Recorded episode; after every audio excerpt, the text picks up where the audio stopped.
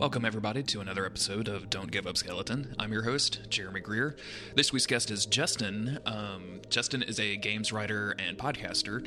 Most recently, you may be familiar with him because he is primarily responsible for writing the Frog Factions 2 ARG that was solved a couple of months back.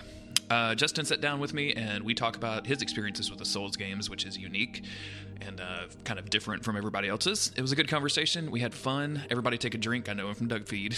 If you'd like to come on to the show, send me an email, DGUSPodcast@gmail.com. Thanks, and enjoy the episode.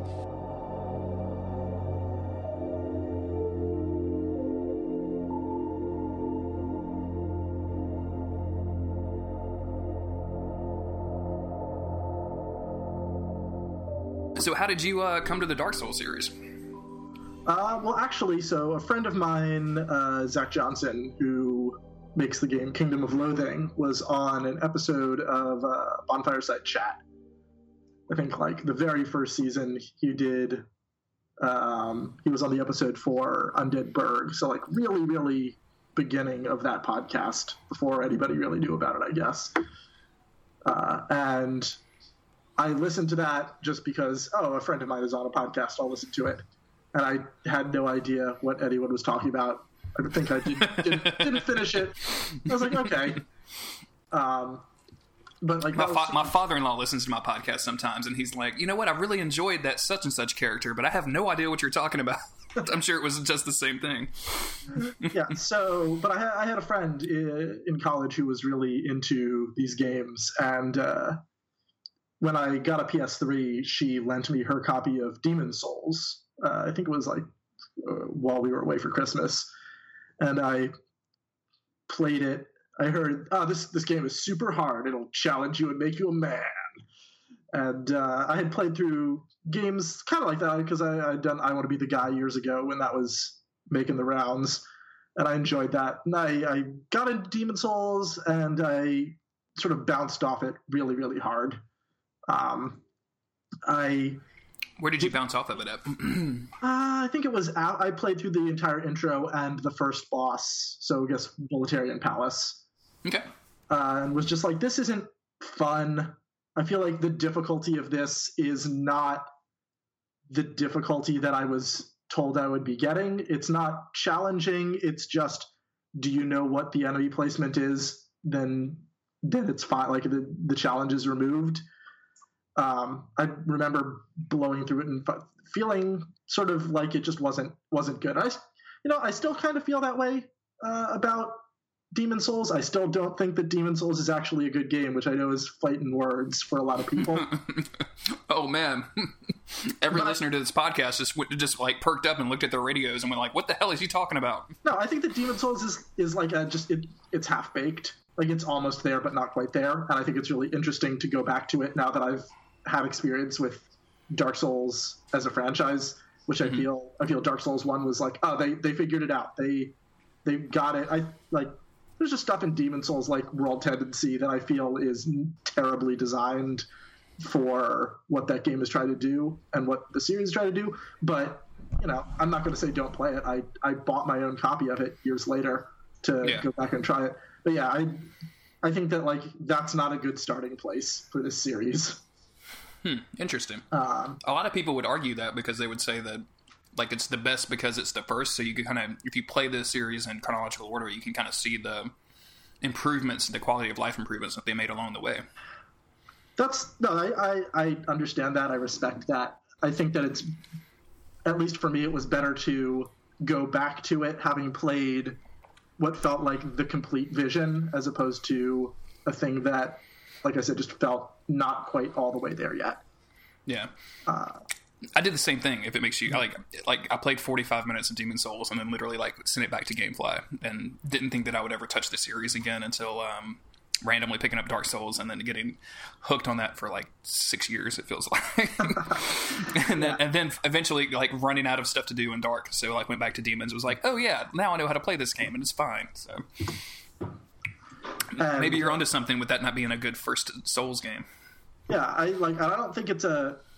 Yeah, I won't say I don't think it's a bad game, but I don't think it's a terrible game. I think it's an interesting game, but like I'll say that about a lot of things. I don't think BioShock Infinite was a good game, but I thought it was a really interesting failure that I got a lot of enjoyment out of playing. So I feel like the way I look at games is not like not being good is not necessarily a bad thing. Sure. So it's sometimes when the games like fail in their attempts, like it kind of exposes like some of the mechanics and some of the thought process behind it that actually proves more interesting than what they were going for in the first place. Yeah. And that can always be like really, really illuminating, especially if you're looking at it from a bird's eye point of view. Yeah. So after that, I just didn't play Dark Souls until I bought it. It was on sale for $5. And I can tell you when I bought it. I have my receipt. I just dug it up. It was June 7th, 2015. So way after, it was after Dark Souls 2 came out even. Yeah, absolutely. Yeah, that's after Bloodborne, right? Am I getting on? Yeah, that's after Bloodborne even. Really? After Bloodborne? Yeah, because that was March of 2015, and then either March or April of 2015, and then Dark Souls 3 came out of March or April of 2016. So, maybe this is a second copy then, because I definitely bought it before Dark Souls, but I do have a receipt from that date. I'm looking at it. Well, what made you pick it up again after kind of not being about being scared, not scared off, but about being kind of putting it down from demons?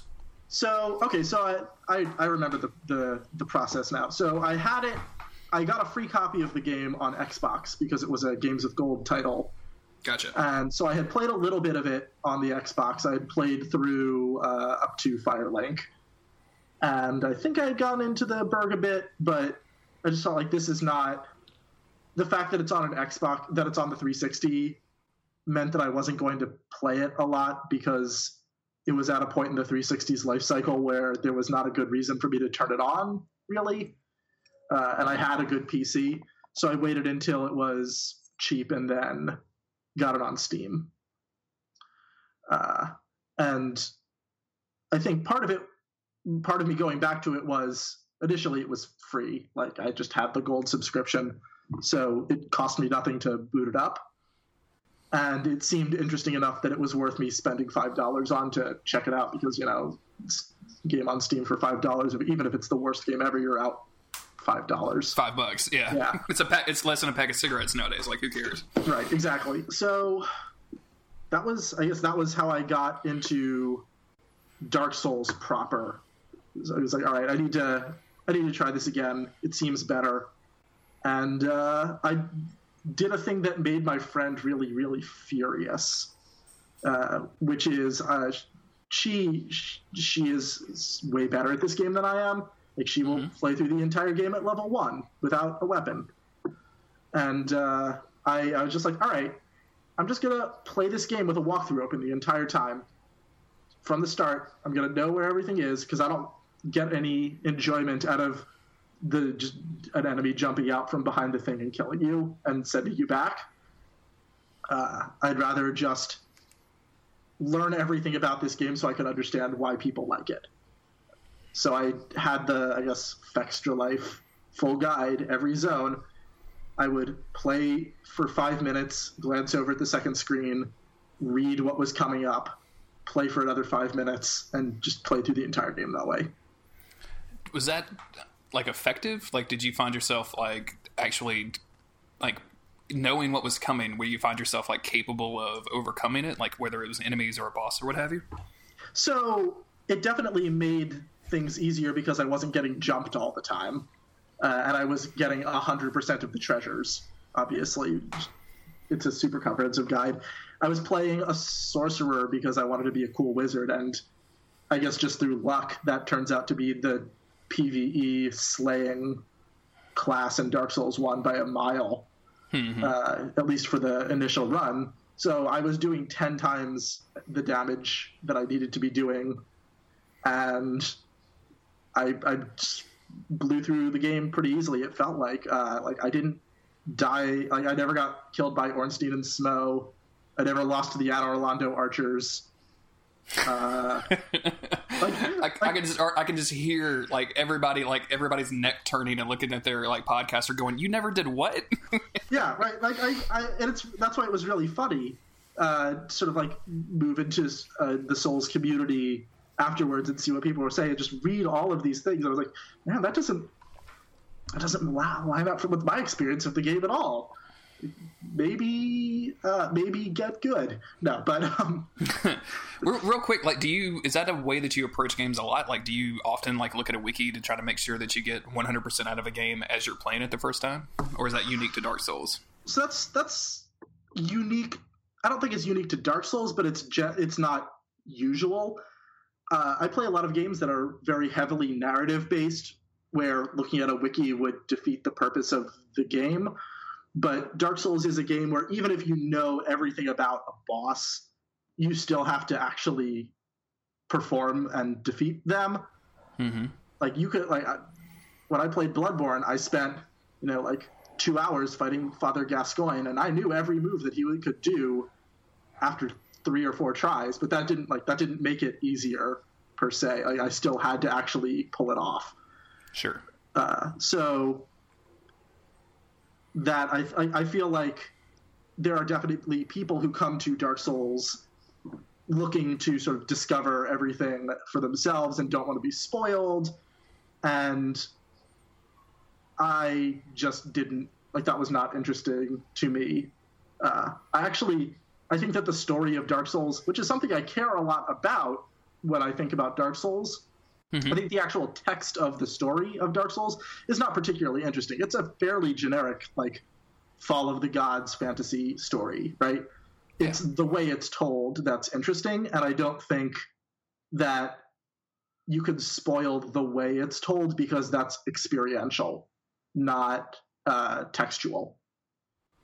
So was it mostly a lore thing at that point for you to go through the game, looking at that Wikipedia and then going back to the game back and forth, or were you kind of enjoying the mechanics at the same time? It was definitely a mechanical thing. I feel like I did most of the I got into the lore stuff after playing through the game, just because the lore is not apparent in Dark Souls. That's a shocking statement, I know, but.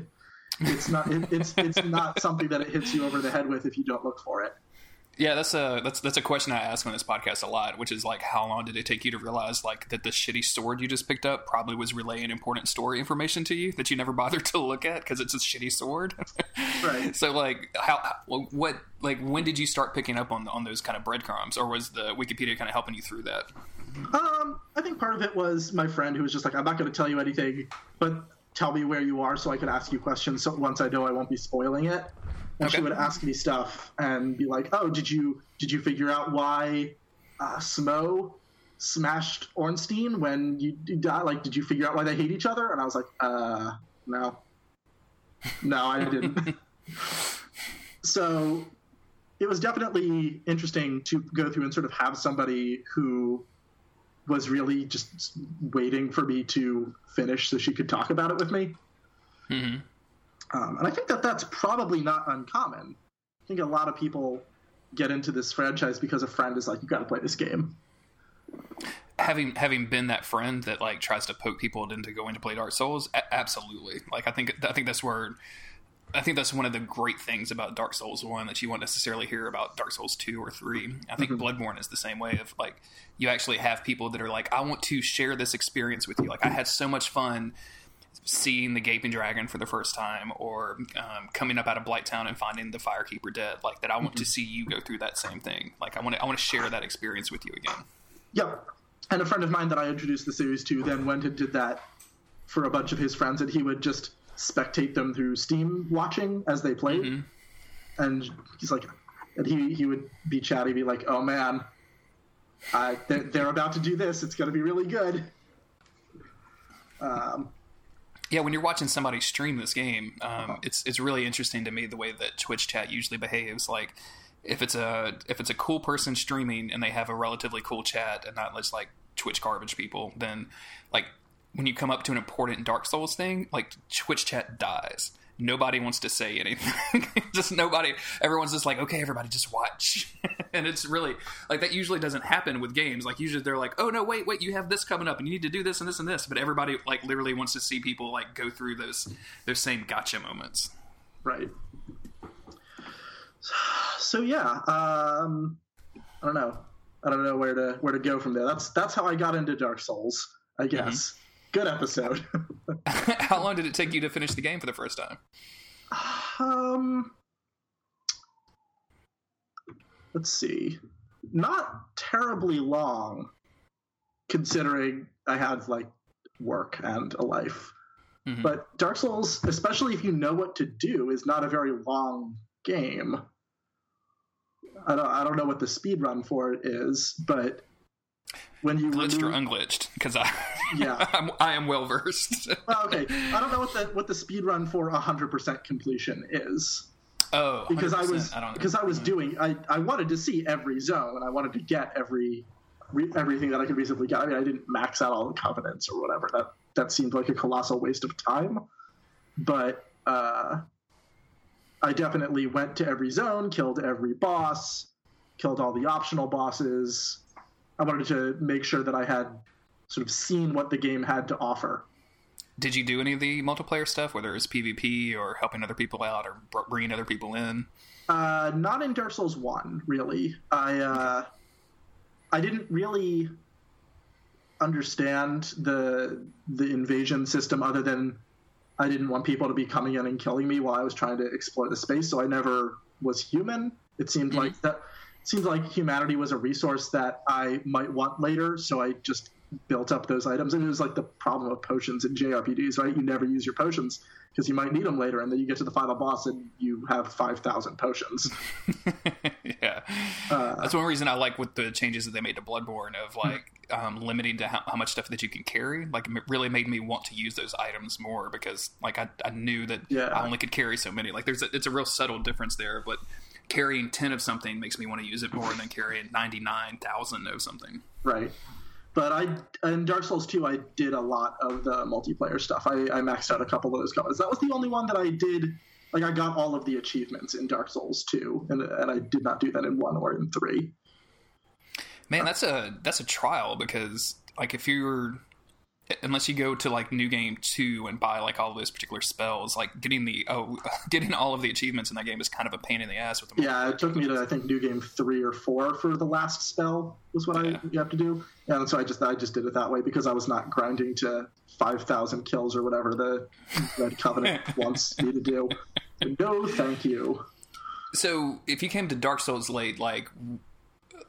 After you finished Dark Souls, like how long did it take you to think like, okay, I need to go check out Dark Souls 2 now? Like, were you kind of enamored with the game? Had you consumed a lot of media? Did you go back to your friend's episode of Bonfireside Chat with like the knowledge and kind of interest now? Or yeah, I went back and I listened to the entire first season just to see what other people's perspectives were.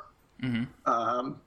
But I think as I finished Dark Souls 1, Scholar was about to come out. So I think that I was working to finish it before Scholar came out, so I would be ready to play that at the same time as everybody else was playing it. Mm-hmm. And so that's what I did. I just bought Scholar when it came out and was like, all right, I don't need to buy Dark Souls 2. I could just buy this better version, and that will be my experience of Dark Souls 2. That makes it even more impressive that you got all the achievements, because getting all of the extra spells and things and weapons from the DLC packs that they put into Scholar, like that's those DLCs were pretty difficult. Yeah, I think that Dark Souls 2, I don't want to say it's the best Dark Souls game, but I think it has the most interesting end game because the covenants in that are, I think, the most diverse and most interesting to play with in the long term. Really? So, yeah. Like, which one specifically? Well, I just like the variety of options. So I like that you don't lose standing with covenants. That was a huge deal, which encouraged me to actually swap, because I just stayed, like, Way of Light until I got to Quelag's covenant, and then I was that for the rest of the game, because I didn't want to make anyone mad. Oh, no, I swapped to Forest Hunters when I found that, and then I swapped out when I got because I wanted to save Solaire. And then that was just the rest of the game. But yeah, I went to Forest Hunters because I didn't want to fight those guys. They're frustrating. But yeah, in Dark Souls 2, you've got so many different options for multiplayer, because you could be a blue guy who is a helper, or you could be a yellow guy who's a more traditional helper, or you could be a red and PvP people, or you could do like weird minigame PvP with the bells and the rats. And I think that the sort of requirement for maxing out some of those covenants is unreasonable, but I like that they encouraged long-term play and recognized it with like the improved auras around your character that would show up in multiplayer for different covenant tiers. I think if they had tweaked a little bit the numbers required, that would have been better. But yeah, the Bloodborne specifically, I've talked about it on this podcast before, but the 500 more wins than losses stat, right, like, just boggles my mind. Not even just 500 wins, which is, you know, that in itself of like a kind of a huge deal to get. Like, I doubt very few people that have ever played Dark Souls PvP like have 500 wins in it, regardless of. And then you have to go to Scholar and start all over. Yeah, like it's insane. I got the level 2 aura in vanilla. I never really bothered with Scholar, but yeah. Man, that level 3 aura, though, whew, just never going to get it. Yeah, I never saw anybody with it. Yeah. So, what did you think about the difference in storytelling and the kind of overall plot structure of Dark Souls 1 and Dark Souls 2? I think that Dark Souls 1, in terms of the story, I think that Dark Souls 2 has a really much more constrained narrative. It's very narrow in its focus. It's about this one guy, and you meet that guy, and you find out what happened to that guy. And there are some side stories to that, but they're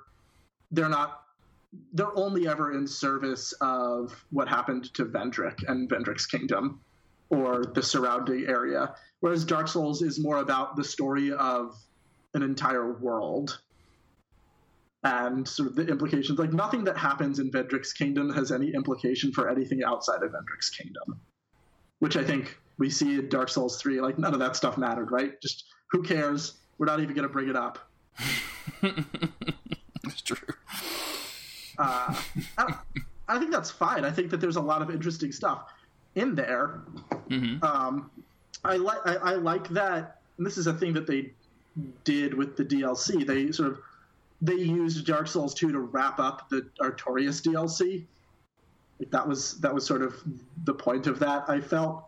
Mm-hmm. And then I guess the DLC for Dark Souls 2 wraps up the wrap up. I don't even know. You're just like dealing with the fallout. Yeah, the DLC for it's like Cheers and Frasier, right? Like, yeah, Dark Souls 1 is Cheers, and Dark Souls 2 is like Frasier, where you get to know what happened with this one specific character for probably way too much detail after several seasons. I ended up really, really liking it, but it took me a long time to get there. Like, I think it's especially as someone who played vanilla and then played each DLC as it came out, and then waited and then played out through all of Scholar. Like, it just took a little bit too long for me to put it together. But that's not the fault of the game developer. Like, that's on me. So right.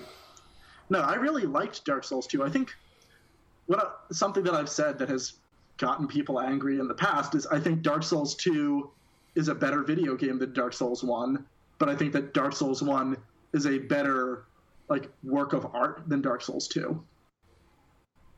Okay. I mean, that's such an objective statement that, like, I don't know why people would get mad at you for saying that. Like, because I said Dark Souls 2 was good. Okay, yeah, you're not going to get that hate on this podcast because like I'm pretty Dark Souls agnostic here. Like, I'm not the biggest fan of Dark Souls 2, but I'm also like not one of those dudes who are like Dark Souls 2 is shit. My problems with Dark Souls 2 are way more mechanical and like PvP changes and the way that weapons work and things like that. That's where all my issues lie. So when it comes to plot and story, like, is it a good game? I don't really care. Because I think it's a great game. Like, it's fun. Yeah, I think that Dark Souls 1 felt better in terms of more things being viable. Like, I hit a point in Dark Souls 2 where I decided to play. I still wanted to be a caster, but I wanted to not be a wizard again. I was a faith caster.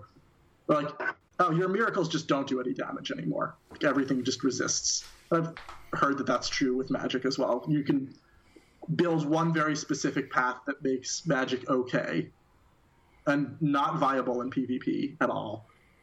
But it really, really favors like running around with a giant two-hander strength guy in terms of especially the DLC. Like those DLCs are way overtuned for the rest of the game for where you will be. Like everything just has so much health, does so much damage.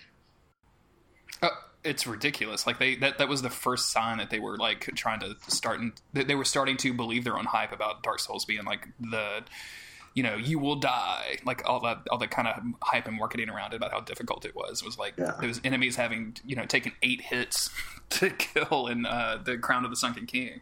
Yeah, and that's why I didn't engage more with Bloodborne. Was I don't own a PS4, so like that's a huge barrier for me to playing Bloodborne.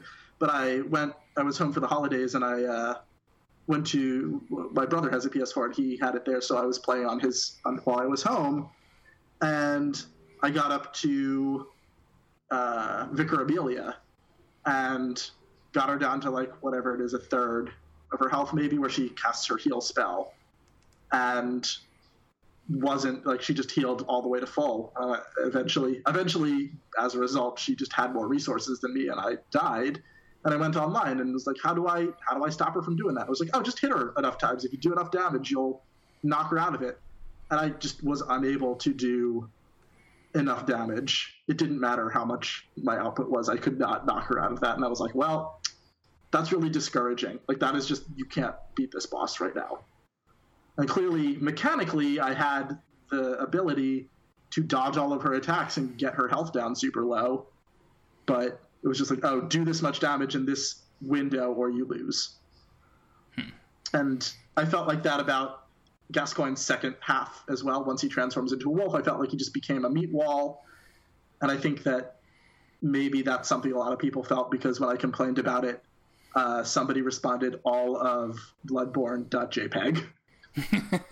Yeah, if those things were bothering you, then yeah, the rest of the game probably, like every single boss with some notable exceptions has just way too much health. And then once you start getting into things like the Chalice Dungeons, and they start halving your health and, you know, increasing the health of the bosses, like it's pretty insane. Like I have YouTube videos where like it took me like literally 13 minutes straight of not fucking up to beat one single boss, and that's just insanity. Like it's fun and I enjoy it, but like I can definitely see that totally turning people off. Right, and I liked like the fact that you can beat Dark Souls naked, level 1, no weapons, if you're good enough. Like, can you do that in Bloodborne? I don't know. Like, I don't know if you have the damage output to be able to do that. I would say no, except that fucking Lobos Jr. has already done it. Like, New Game 7, DLC, hardest bosses in the game, fist only, no backstab, like, the whole 9. Like, it's insanity. Okay, like one guy can do it. Yeah, one dude. Well, Miyazaki said he doesn't believe that anybody's beaten Dark Souls without taking a hit, right? Even though there's a video of somebody doing it. I haven't heard that particular anecdote, but that's hilarious. Yeah, no, it was in the news, I don't know, a couple months ago. Some guy did it, and I guess they got him to comment. He's just like, I don't believe that anybody has done that. They're like, there's a video, and he's like, nope. Hasn't been done. I feel like if I was a famous game developer and, like, the gaming journalists of the world like were coming after me and like asking me like, what do you think about this one dude beating your game like this? That's exactly what I would say, no matter what it was. I'd be like, I don't believe it didn't happen. I gotta go make video games. Like that's just the easiest answer to that question, because he doesn't let anybody record his voice or video of him. Yeah, that's a baller move, right? Yeah. Like no, mystique will be broken. Exactly. Nobody can. You can know what I look like, but you can't know what I sound like. Dude probably sounds like the refrigerator. Like, give me the ball. Yeah, that'd be pretty funny. Yeah, and then I guess, and then back on track. I bought Dark Souls 3 when it came out and played through it. I don't know. Well, real quick, like between Dark Souls 2 Scholar, like, and Dark Souls 3, like, what was your feelings on kind of like, how much do you get into like the hype of these games? It's like, were you like seeing the announcement and getting real excited? Were you kind of disappointed with the way that Namco handled all of the marketing stuff, or did you not just, were you just was, not paying attention and just like, I'm just going to get it the day it comes out? Marketing controversy? I don't know about that. I know that somebody would link a trailer and I'd watch it and be like, yep, looks exactly like what I want. More of this same thing. Like just keep feeding me the same scoop from that trough every 6 months. I'll keep buying it. And and then so I bought I pre-ordered Dark Souls 3 with the DLC pack. Just I was like, I know I'm gonna buy it anyway. Why not? I'll just buy the bundle now and not worry about it later. And played through it. I think I probably beat it in maybe 5 days, within a week of it coming out. Mm-hmm. And was like, all right. I felt like it was a little too long.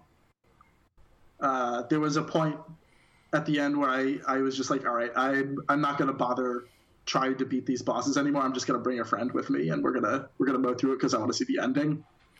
You know, I didn't ask this when we were talking about Dark Souls 2, but were you playing Dark Souls 2 and then Dark Souls 3 the same way that you played Dark Souls 1? Like, obviously, no. Dark Souls 3, you didn't have a Wikipedia there because that was still so new, but, like, did you go through Dark Souls 2, like, looking up stuff, or were you at that point just kind of going through the game naturally? No, I went through the game without looking stuff up for Dark Souls 2 because I figured I had sufficiently mastered sort of what the thesis of a Dark Souls game was in terms of how it's like the combat works and what you're looking for and all the little nuances to play, that I wanted to see what it was like to sort of explore the space and contrast that. Mm-hmm. Okay. I don't know if it was any better. It was different. Do you think that was also came from like a confidence of skill, like that? Because like Dark Souls plays relatively uniquely among just about any video game out there. Like, were you just kind of used to the systems at that point, so you felt like you could do it like without knowing that there was an enemy around the corner coming at you? Like, you didn't deal with those situations. Yeah, I think like, I was just like, I'm good enough at this now that getting jumped won't kill me, so it doesn't matter if I get jumped. And then I just played it. And I did end up looking up some things because there are just some things that you can't know. Like, things are super obscure.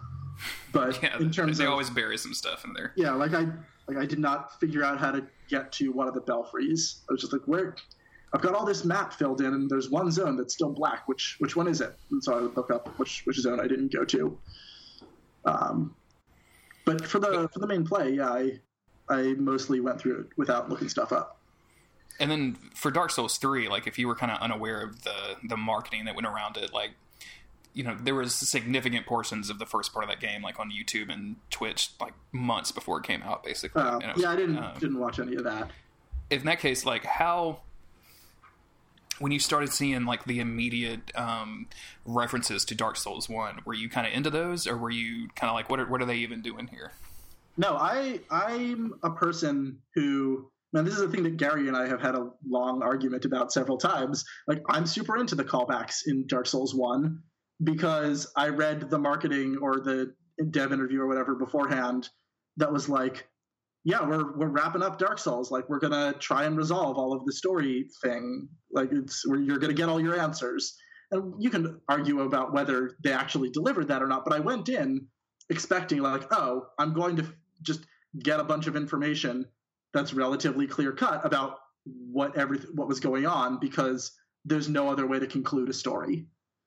Like, you can't just add new mysteries. It's going to be a lot of, here's what happened, here's what happened, here's what happened, because if you think about Dark Souls as sort of like a three-act play, you can build up a lot of mystery in Act 1 and Act 2, but if you want to provide a satisfying narrative resolution that brings closure, and you know, there are plenty of works of media that don't bring closure in their endings, but since that was what they stated they were doing, I was just like, all right, I'm on board for that. That's what they said they're going to do.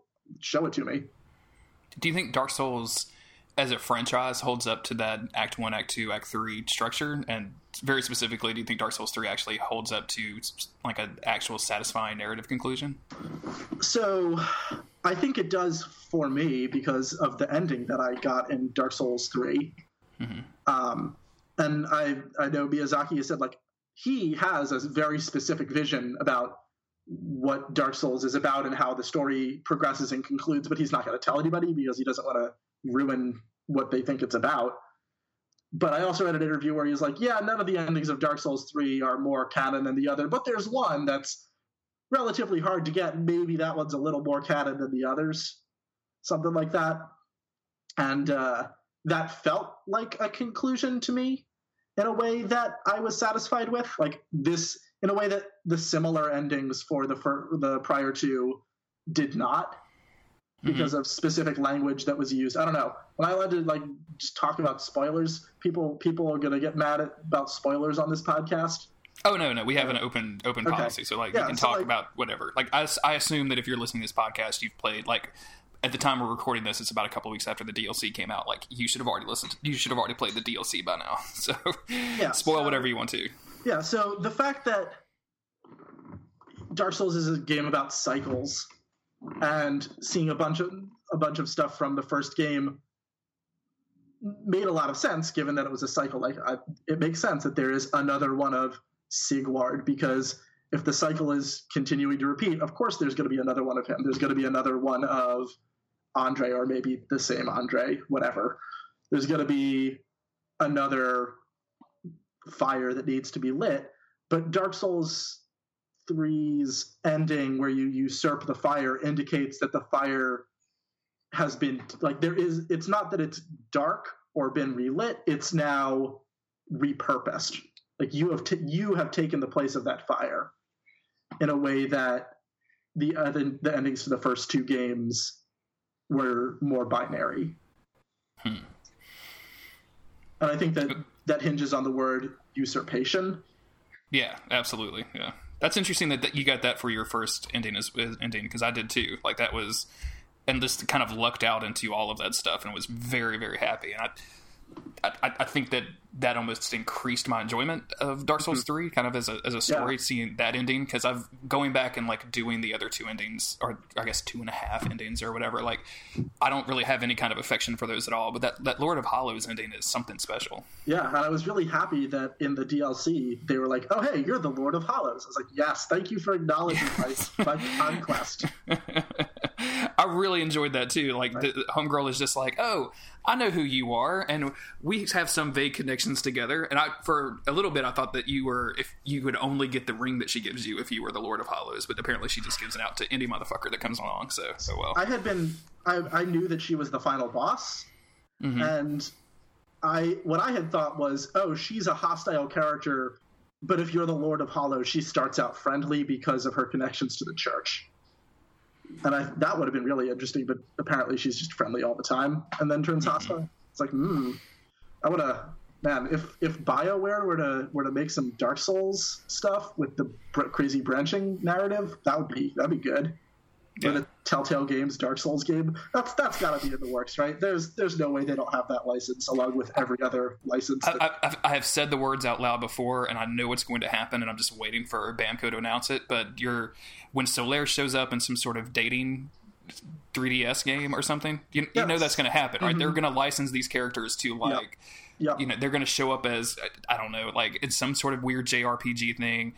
I know that you can build your own characters, and no, that's Soul Calibur. You can do that. Solaire is going to show up in Tekken at some point. If they know what they're doing at all, all of that stuff's going to happen. So just wait. Yeah. So something I was thinking about this morning while I was thinking about getting ready for this was there's the Dark Souls franchise. I think part of the reason it's so popular is because it's able to become whatever the player wants it to be. So if you're looking for a really interesting sort of world-building narrative experience where you can discover secrets, it's got you. If you want to be a guy who likes the really old pre-Super Nintendo Zelda games that are all about exploration, it's got you. If you want to double down and get good or PvP and be hardcore about that, it's got you. And as of Dark Souls 3, if you want it to be a dating simulator, you can get married in this game. It's got you there too. It is able to really adapt to whatever a person is looking for in a game. I guess maybe it's not a racing game, but you could make it a racing game. You could probably clear out a bunch of dudes in the Pontiff area and then race around that courtyard like it's a racetrack. Well, you know, they brought back the Lost Izalith slide and the Dark Souls 3 DLC. Like, there's that hill that you can literally do. So, like, summon a buddy, run and jump, and who can make it to the bottom first wins, right? Yeah, yeah. That's what I also didn't hate Lost Izalith, which is apparently a thing that is not a popular opinion. I was just like, oh, okay, some lava. Yeah, I mean, I think there's some... Like, the game, Lost Izalith is, like, very specifically unfinished. Like, there's, like, geometry problems in that level. Like, sure, like, I didn't straight up issues. Any of them. Yeah. When I was playing through, I noticed nothing about which people complain. I was like, oh, I think it's just like, compared to the run up of getting to Seath, and compared to the run up of Nito, and then how, like. Both of those bosses have their issues, like, individually, but I think overall, like, really sells the fact that you're actually killing a Lord of the Flame or whatever. Right. Like, I think that level leading up to that is disappointing. Yeah. And leading up to that boss fight and, like, everything going up to it. There. Exactly. Then I think that's the problem. And you could argue that, like, hey, like, it's supposed to be nothing there. Like, this is a burned out city that they fucked up. Like, that's there's not supposed to be anything there. But I just think it was, like, comparing it to the other two just doesn't really... I don't know. It's just kind of... But that was... See, this is why I really liked Izalith in Dark Souls 3. And I know that you and I have had a discussion about that. Because I felt it was really satisfying to just run around and see all the corpses of demons that I had really come to dislike in Dark Souls 1 piled up. And you were like, no, it's a boring Chalice Dungeon. I never played the Chalice Dungeons. I'm not burned out on those. I've never seen one of those before. So, like, maybe that had something to do with it, but... It's like, okay. Well, and also there's all those corpses of the Capra demon, but none of the corpses of my favorite enemy in Dark Souls 1, like those weird, like, upside down octopus dudes. Like, where are those guys? Those things. Man, I don't know. There were only a small number of those dudes. I know, but they have the best crab attack. They're so great. Yeah, they also lived in a weird water place, like underground. So I don't know. Maybe they were endangered already and didn't make it, but. Yeah, I didn't have a problem. I was just like, oh, it's Izalith, and that worm came up, and I was like, oh, it's Solaire, and I was like, I don't actually think that worm is Solaire. But I've heard that theory. Yeah, I'm not a fan of that theory myself. I just, like, there's a way that Dark Souls 3 treats stuff in Dark Souls 1, and there's a way that it treats Dark Souls 2, and, like, I find the addition of, like, kind of smug item descriptions really weird. And, like, because there's some things in, like, when they... I'm trying to remember what weapon it is, and I'm not going to remember. It's like the king's weapon. It's just like, oh, I guess he was nothing after all. Yeah, like, it's some like, backhanded shit. Like, and I'm like, what are you doing? And then they go, like, I don't know, out of their way to do this weird Solaire stuff. And I think it's really... I think it's just my exhaustion with the community as a whole, and I'm curious how much of that is translation stuff and how much of that is in the original. I don't speak Japanese, but I've done a bunch of reading about original descriptions, and they can substantially change the meaning of things based on the wording. Like, a lot of people when Dark Souls 3 came out thought that. Aldrich ate Nito because he's the devourer of gods and he's got that skull dress. But in like, his name in Japanese is like the god devourer.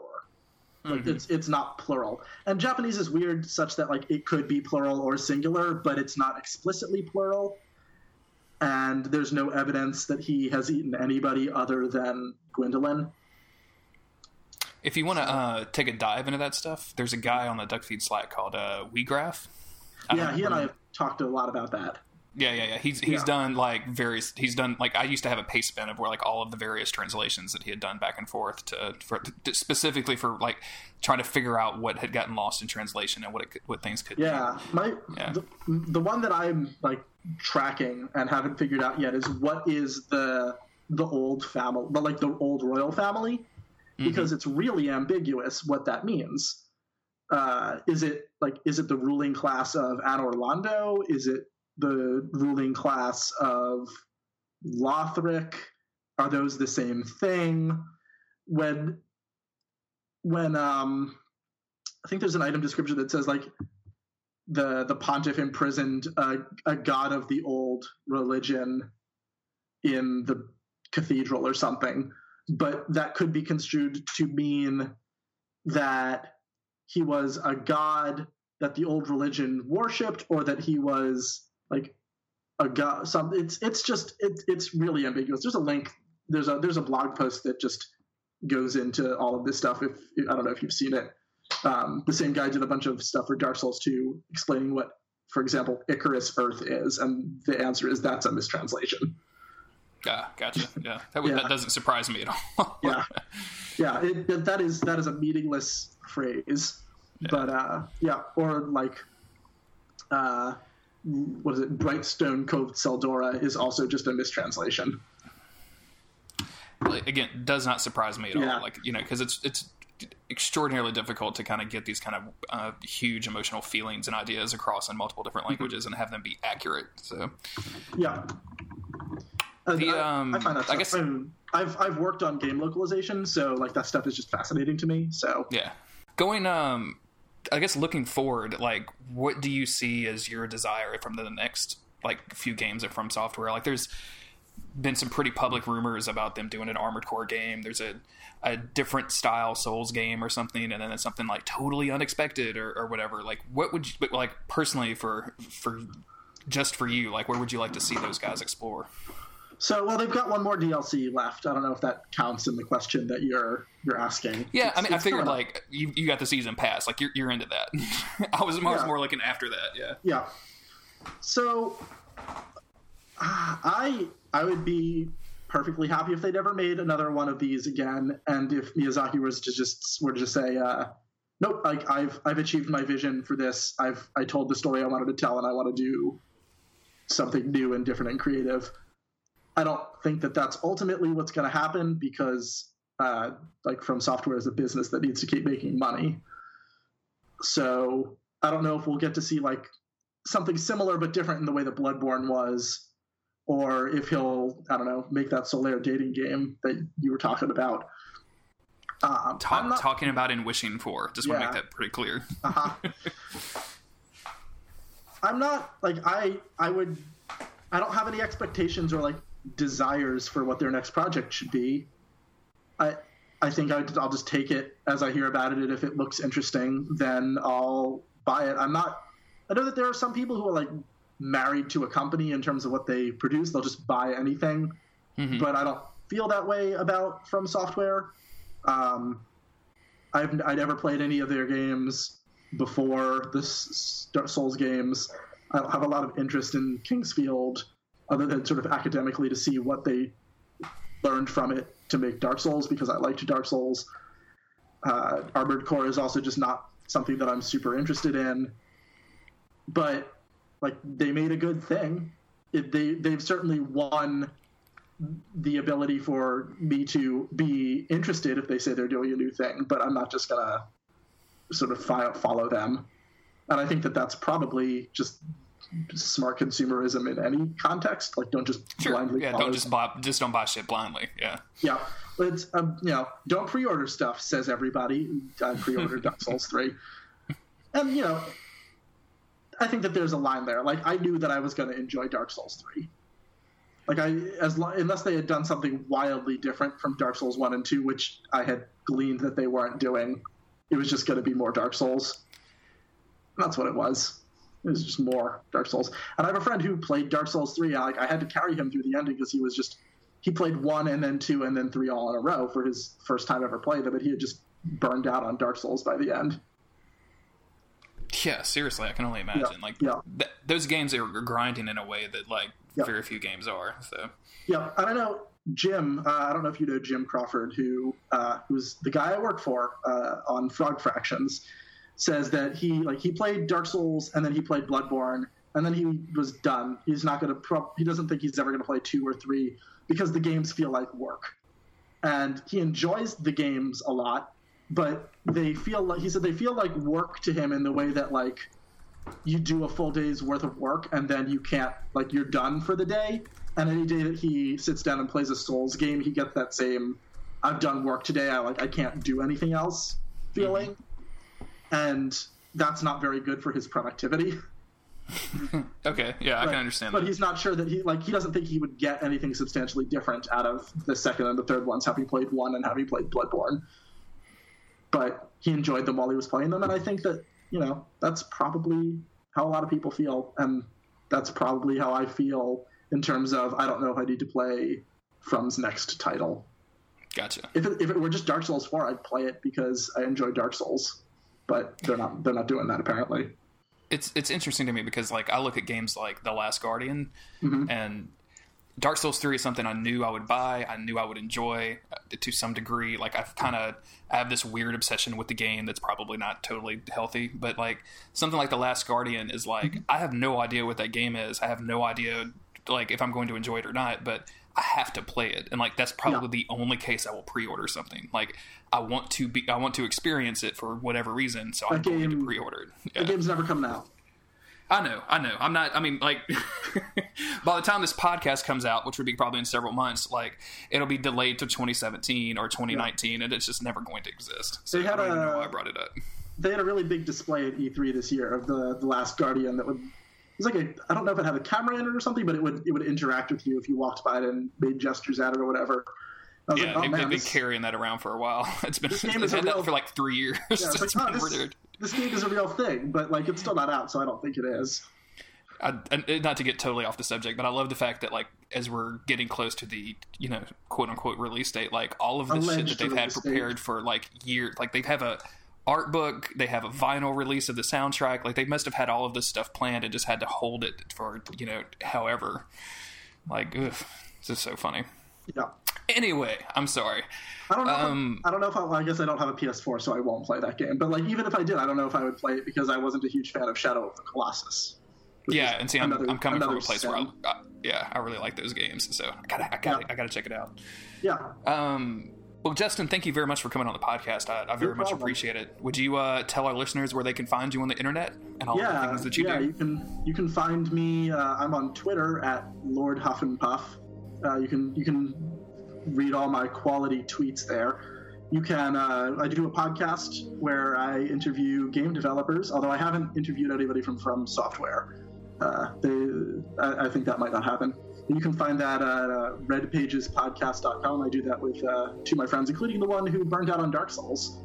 So we recently just talked about the DLC, and we have a spin-off podcast of that called Dark Pages Podcast that goes out irregularly, where we specifically look at the level design in certain Dark Souls 1 areas. I don't know if we're going to cover all of them because, as interesting as Ash Lake's level design is, it's not something you fill an entire podcast with. Sure. Yeah. Yeah. But you can find that stuff there. I don't know if there's anything else. You can find stuff I've written on Gamasutra. Frog Factions 2 is a video game that may or may not be out. I'm not allowed to say.